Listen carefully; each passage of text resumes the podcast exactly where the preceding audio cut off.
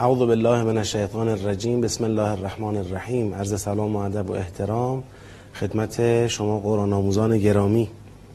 در حال تدبر در سوره مبارکه فجر هستیم و سیاق اول و دوم این سوره رو با همدیگه خوندیم و تدبر کردیم. سیاق اولش آیه یک تا پنج بود که همش تأکید بود و جواب قسم ها هم در سیاق اول مشخص نبود. وعده کردیم که انشالله وقتی سوره تدبرش به انجام رسید اون موقع می‌تونیم درباره اون مطلبی که سیاق اول آیات سیاق اول می‌خواد تأکیدش کنه بهتر می‌تونیم قضاوت کنیم.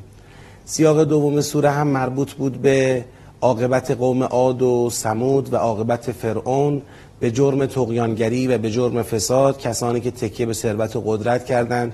تقیان کردن فساد رو گسترش دادن و خدا هم اونها رو عذاب کرد. و اما سیاق سوم. در این سیاق خدا میفرماید اعوذ بالله من الشیطان الرجیم. فاما الانسان. گویا مطلب از این قراره. راجع به قوم عاد صحبت شد. راجع به قوم سمود صحبت شد. درباره فرعون و تقیانگری های اینها صحبت شد. از فسادشون صحبت شد. از عذابشون خداوند مطالبی فرمود. اما آیا قرآن کتاب داستان سرایی و قصه سراییه مسلما اینطوری نیست. قرآن کتاب هدایته کتاب عبرت گرفتنه. پس اگر از قوم عاد اگر از سمود اگر از فرعون صحبت کرده مسئله فقط مسئله اونها نیست بلکه مسئله مسئله انسان است. به همین خاطر سیاق سوم بحث رو اینطور شروع می‌کنه. فعمل انسان اما انسان. خداوند می‌خواد بگه تمام این مسائلی که می‌بینید بعضی به تقیان کشیده میشن بعضی به فساد کشیده میشن و امثال اینها و مستحق عذاب میشن ریشه در یک نگاه غلطی داره. انسان یه مطلبی رو خوب ملتفت نیست. فعمل انسان اذا مبتلاه ربه فاکرمه و نعمه فیقول ربی اکرمن.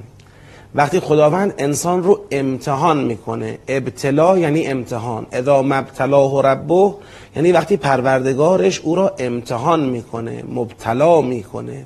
چجوری امتحانش می‌کنه؟ فاکرمه او را گرامی میداره و نعمه و به اون نعمت فراوان میبخشه. فرض کنید ثروتش رو زیاد می‌کنه قدرتش رو زیاد می‌کنه شهرتش رو زیاد می‌کنه خانواده او را توسعه میده موقعیت اجتماعی او رو تثبیت می‌کنه.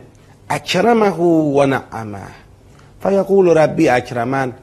عکس العمل این انسان اینه که میگه پروردگارم مرا اکرام کرد. پروردگارم منو احترام کرد.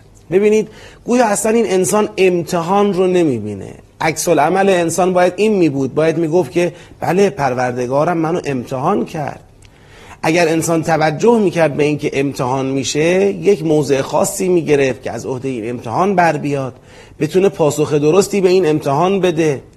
بتونه موقعیت درستی رو در این امتحان برای خودش رقم بزنه. این کار رو می‌کرد. ولی متاسفانه انسان امتحان رو نمی‌بینه. فیقول ربی اکرمن. میگه پروردگارم مرا اکرام کرده احترام کرده. خیال می‌کنه خودش کسی بوده یک ارزش خاصی پیش خدا داشته و به خاطر اون ارزش خاص خدا به او زیبایی بیشتر داده علم بیشتر داده قدرت بیشتر داده شهرت و آبروی بیشتری داده. اینطور تصوری می‌کنه انسان. اما امتحان نوع دیگری هم داره و اما اذا مبتلاه و اما اون وقتی که پروردگار انسان رو مبتلا می‌کنه امتحان می‌کنه. این دفعه چطور امتحانش می‌کنه؟ فقدر علیه رزقه. رزق خود را بر این انسان تنگ می‌گیره. رزق می‌دونید تمام برخورداری های ما رزقه ثروت ما رزق قدرت ما رزق شهرت و آبروی ما رزق. علم ما رزق خانواده رزق فرزند رزق سلامتی رزق. فقدر علیه رزقه یعنی اینکه خدا کاری می‌کنه. یه سری نعمت ها از دست انسان گرفته میشه رزق انسان تنگ میشه. فرض کنید ثروتی داره کم میشه قدرتی داره از او گرفته میشه سلامتی او گرفته میشه بیمار میشه. خانواده منسجمی داره این خانواده از هم میپاشه. آبرو و شهرتی داره در جامعه او از او گرفته میشه. و قدر علیه رزقه. این هم یه نوع امتحانه. ولی انسان متاسفانه باز هم امتحان رو نمی‌بینه. فیقول ربی اهانن. انسان میگه پروردگارم به من اهانت کرد. ببینید مسئله اینجاست. خداوند با ابزار دنیا می‌خواد انسان رو امتحان بکنه. گاهی می‌خواد یه چیزی از متاع دنیا رو به انسان بده اینطور او رو امتحان کنه. گاهی می‌خواد یه چیزی از متاع دنیا رو از انسان بگیره اینطور او رو امتحان کنه. ولی این انسان گویا اصلا متوجه این مسئله نیست. گویا امتحان رو نمی‌بینه امتحان رو نمی‌فهمه. خدا وقتی چیزی از دنیا رو به او میده او رو امتحان کنه. میگه بله خدا به من احترام کرده. خیال می‌کنه کسی بوده یه ارزش ویژه ای داشته. به خاطر همین ارزش ویژه به او این نعمت رو دادن. توجه نمی‌کنه که این نعمت رو به او دادن تا ببینن چه عکس عملی نشون میده. امتحانش کنن. آیا وظیفه خود رو در قبال این نعمت انجام میده؟ آیا شکرش رو به جا میاره؟ آیا از این نعمت برای خدمت به دیگران استفاده می‌کنه؟ این مسئله است. گاهی خدا با ابزار دنیا انسان رو امتحان می‌کنه ولی اینطور که نعمت رو از انسان می‌گیره ببینه آیا صبر می‌کنه؟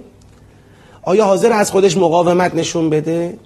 آیا حاضر سرخوردگی و افسردگی رو به دل خودش راه نده؟ آیا حاضر در صدد انتقام برنیاد؟ خب اینجا هم متاسفانه می‌بینیم انسان باز امتحان رو نمی‌بینه. این مشکل مهمیه. همین مشکلی که قوم عاد و عاد کرد همین مشکلی که قوم سمود و سمود کرد همین مشکلی که فرعون رو فرعون کرد. ثروت داشتن قدرت داشتن اما به تقیان کشید کار اونها را. چون نفهمیدن امتحانه. فکر کردن کسی هم که این ثروت و قدرت به اونها داده شده. اما راستی ریشه این مشکل کجاست؟ چطور میشه این مشکل رو از بین برد؟ چه کار کنیم که بفهمیم داریم امتحان میشیم؟ بفهمیم که خدا به ما نعمتی میده امتحانیه و از ما می‌گیره امتحانیه. برای اینکه جواب این سوال رو بهتر بفهمیم انشالله باید منتظر باشیم. در برنامه بعدی آیات بعدی به ریشه یابی می‌پردازه. البته شما می‌تونید جلوتر قرآن رو بخونید و سعی کنید خودتون با تدبر در قرآن به ریشه این مسئله پی ببرید. آیات بعدی ریشه یابی مشکل انسانه که انشالله با هم خواهیم خون خدا نگهدارتون باشه.